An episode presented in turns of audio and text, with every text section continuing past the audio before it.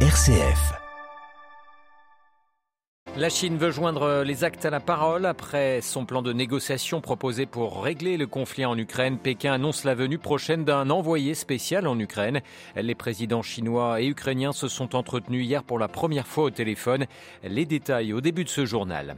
Vaste remaniement en Colombie. Le président Gustavo Petro a limogé hier soir sept de ses ministres pour les remplacer par des proches. Signe de tension au sein de la coalition gouvernementale. Dans ce journal, vous entendrez aussi le cardinal Jean-Claude Riche, rapporteur général du prochain synode. Un synode qui s'ouvre de plus en plus aux non-évêques. Et puis, direction la Hongrie dans notre dossier ce matin, à la veille d'un nouveau voyage apostolique du pape François. Gros plan ce matin sur un pays dont la voix reste singulière en Europe, notamment sur le conflit en Ukraine. Notre invité, l'historien Paul Gradvol, professeur à la Sorbonne. Radio Vatican, le journal, Olivier Bonnel. Bonjour, la, Chine joue les médiateurs dans le conflit en Ukraine. Pour la première fois depuis le début de la guerre, le président chinois Xi Jinping s'est entretenu hier au téléphone pendant près d'une heure avec son homologue ukrainien Volodymyr Zelensky. La Chine qui appelle à négocier la paix et qui a annoncé envoyer un représentant spécial en Ukraine. À Pékin, les précisions de Stéphane Pambrin. L'équipe de négociateurs chinois sera emmenée par l'envoyé spécial pour les affaires eurasiennes, Li Rui, qui n'est autre que l'ancien ambassadeur de Chine en Russie entre 2009 et 2019. Autant dire qu'il connaît bien le terrain et saura trouver les mots pour ne pas fâcher leur allié russe, qui a déjà accusé l'Ukraine de saper les initiatives de paix en refusant le dialogue direct avec Moscou. La partie s'annonce serrée car le plan de paix chinois en 12 points, qui sera mis à nouveau sur la table, n'est autre qu'une longue suite de généralités appelant à la fin du conflit, au respect des populations civiles et des frontières et s'opposant à l'utilisation de l'arme atomique, seule ligne rouge fixée par Pékin. Pour le reste, la Chine ne condamne toujours pas l'invasion russe, mais Volodymyr Zelensky, le président ukrainien, a salué cette longue conversation avec son homologue chinois, conversation qualifiée de constructive. Il annonce lui aussi la nomination d'un ex-ministre au poste d'ambassadeur en Chine. Stéphane Pambrin à Pékin pour Radio Vatican. Et cette proposition de dialogue chinoise est vue d'un œil plutôt positif par les États-Unis et par l'Union européenne.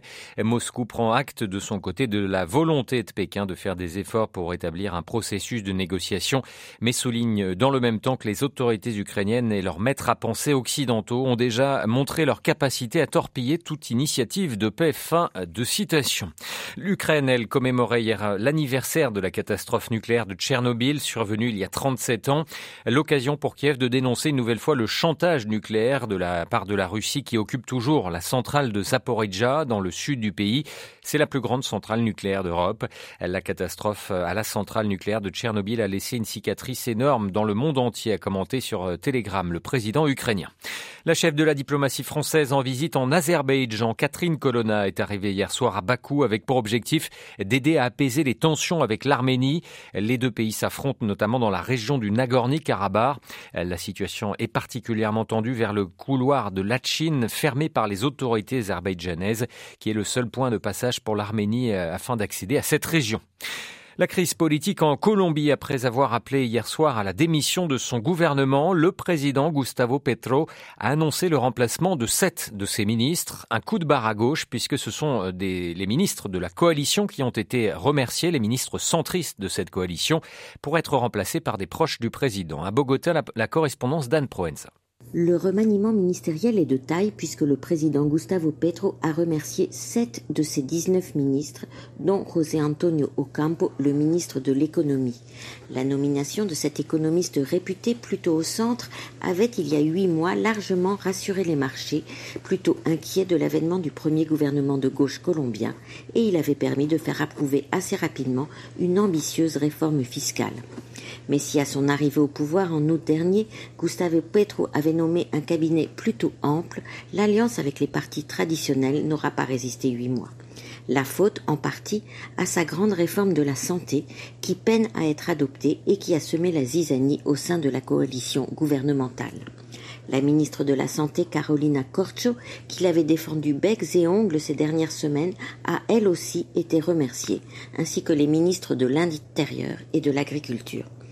Le nouveau cabinet qui, selon Gustavo Petro, doit permettre de renforcer l'agenda social ne compte plus de ministres de droite. La plupart des nouveaux titulaires sont des technocrates ou des universitaires proches du président, ce qui annonce, selon les analystes, un nouveau virage à gauche. Anne Proenza, Bogota pour Radio Vatican. Au Pérou, la présidente Dina Boluarte décrète l'état d'urgence aux frontières et ordonne le déploiement de l'armée afin de bloquer les migrants en provenance du Chili voisin. Principalement originaires d'Haïti ou du Venezuela, ils souhaiteraient rentrer chez eux ou aller plus au nord, aux États-Unis. Les autorités péruviennes souhaitent, elles, lutter contre la criminalité transnationale. Toujours concernant le Pérou, l'ONG Human Rights Watch alerte dans un nouveau rapport sur de possibles exécutions lors des manifestations antigouvernementales de ces derniers mois par les forces de l'ordre. Cinquantaine de personnes ont déjà été tuées entre les mois de décembre et février. L'ONU s'inquiète une nouvelle fois de la violence des gangs armés en Haïti. Cette violence se propage à un rythme alarmant, a expliqué la nouvelle émissaire des Nations Unies devant le pays, devant le Conseil de sécurité hier. Il faut agir vite avant qu'il ne soit trop tard, a insisté pour sa part devant ce Conseil à New York le chef de la diplomatie haïtienne. L'Union européenne s'attaque aux pénuries de médicaments. La Commission a présenté hier une réforme de sa législation pharmaceutique pour y remédier. La législation européenne en la matière a plus de 20 ans et la pandémie l'a rendue partiellement obsolète ou en tout cas dépassée. La plus grande partie des questions de santé reste de la compétence des États, mais la pandémie a montré l'efficacité de l'action commune pour acheter les vaccins par exemple. À Bruxelles, Pierre Benazé. La Commission européenne veut rendre les médicaments, je cite, disponibles, accessibles et abordables pour aider les laboratoires à financer la recherche. Elle veut étendre d'un an ou deux la propriété intellectuelle des nouveaux médicaments, à condition qu'ils soient introduits à la vente partout en même temps dans l'UE, car il y a une forte disparité géographique pour l'accès aux médicaments. Stella Kyriakides, commissaire européenne à la santé. Alors que les patients de l'Ouest et des grands États membres ont accès à 90% des médicaments récents, dans l'Est de l'UE et dans les petits États, ce chiffre peut tomber à 10%. Les citoyens de l'UE doivent attendre entre 4 mois et 2 à 3 ans pour de nouveaux médicaments. C'est vraiment inacceptable. La Commission propose d'accélérer la mise sur le marché de génériques en réduisant de deux ans la propriété intellectuelle générale. Elle veut aussi donner plus de moyens à la recherche sur de nouveaux antibiotiques pour lutter contre ce qu'elle appelle la pandémie cachée, la résistance aux antibiotiques. Surtout, la Commission veut contraindre les entreprises pharmaceutiques à se prémunir contre les pénuries en établissant des plans de prévention et en constituant des stocks sur une liste de médicaments essentiels. Pierre Benazet, Bruxelles, RFI pour Radio Vatican. Et autre proposition importante faite hier à Bruxelles, une modernisation des règles budgétaires de l'Union européenne. Elles datent de la fin des années 90 et sont unanimement jugées obsolètes. L'idée générale est de maîtriser la dette tout en accélérant la croissance, a expliqué le commissaire européen à l'économie Paolo Gentiloni. L'actualité au Vatican, c'est ce changement significatif dans le fonctionnement de l'Église. Le synode des évêques se réforme progressivement pour la première fois lors de la prochaine assemblée sur la synodalité qui se tiendra au mois d'octobre. 70 non-évêques prendront part aux travaux. Parmi ces membres nommés par le pape, des hommes et des femmes et des laïcs qui pourront prendre part au vote. Et c'est une première. On écoute le cardinal Jean-Claude Ulrich. Il est le rapporteur général du synode. Il y avait toujours des non-évêques présents. Parmi les religieux, il y avait des frères qui n'étaient pas prêtres ou des religieuses.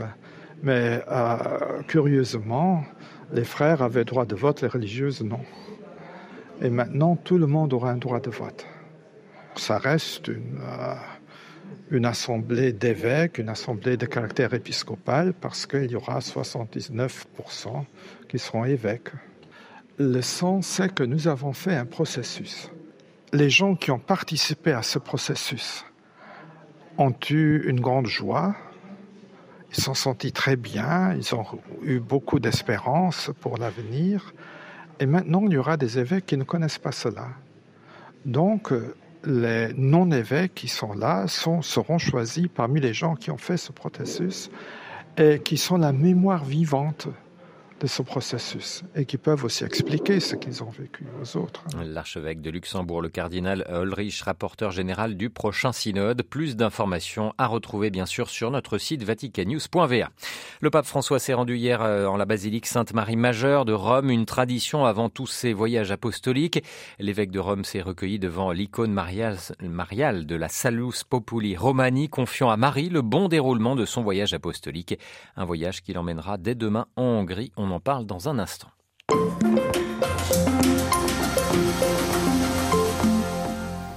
Le pape qui quittera donc euh, Rome demain matin pour Budapest où il restera trois jours. C'est la deuxième fois que le Saint-Père se rend en Hongrie après avoir conclu le congrès eucharistique international, passant quelques heures dans la capitale hongroise au mois de septembre 2021. Peu de pays ont reçu deux visites de François. Depuis, toutefois, l'invasion russe de l'Ukraine a eu lieu, changeant l'équilibre géopolitique en Europe. Dans ce contexte, au carrefour des influences russes et balkaniques, la Hongrie fait figure un peu de cavalier seul en Europe, insistant sur un cessez-le-feu immédiat et des négociations de paix. Budapest qui éprouve des réticences par ailleurs à sanctionner Moscou. Décryptage de cette singularité géostratégique hongroise dans la guerre et ses conséquences sur le plan intérieur avec notre invité ce matin, Paul Gradvol, historien, professeur à l'université Paris Panthéon-Sorbonne et spécialiste de la Hongrie la Russie de Poutine s'est engagée dans un soutien financier extrêmement fort des choix nucléaires de la Hongrie dès 2014, choix qui euh, la mettaient dans la dépendance de la technologie et de relations financières. Deuxième hypothèse, Orban mise tout simplement sur la victoire du plus fort. Il ne mise pas que sur la Russie, il mise aussi sur la Chine. Il a condamné les sanctions et contre la Chine et contre la Russie. L'autre hypothèse, c'est le fait que M. Orban pense que l'Union européenne ne mérite pas d'exister dans sa forme actuelle parce qu'elle est associée à des valeurs libérales auxquelles il s'oppose. De ce point de vue-là, il y a une dimension religieuse extrêmement intéressante. Monsieur Orban s'est battu, et avec succès, pour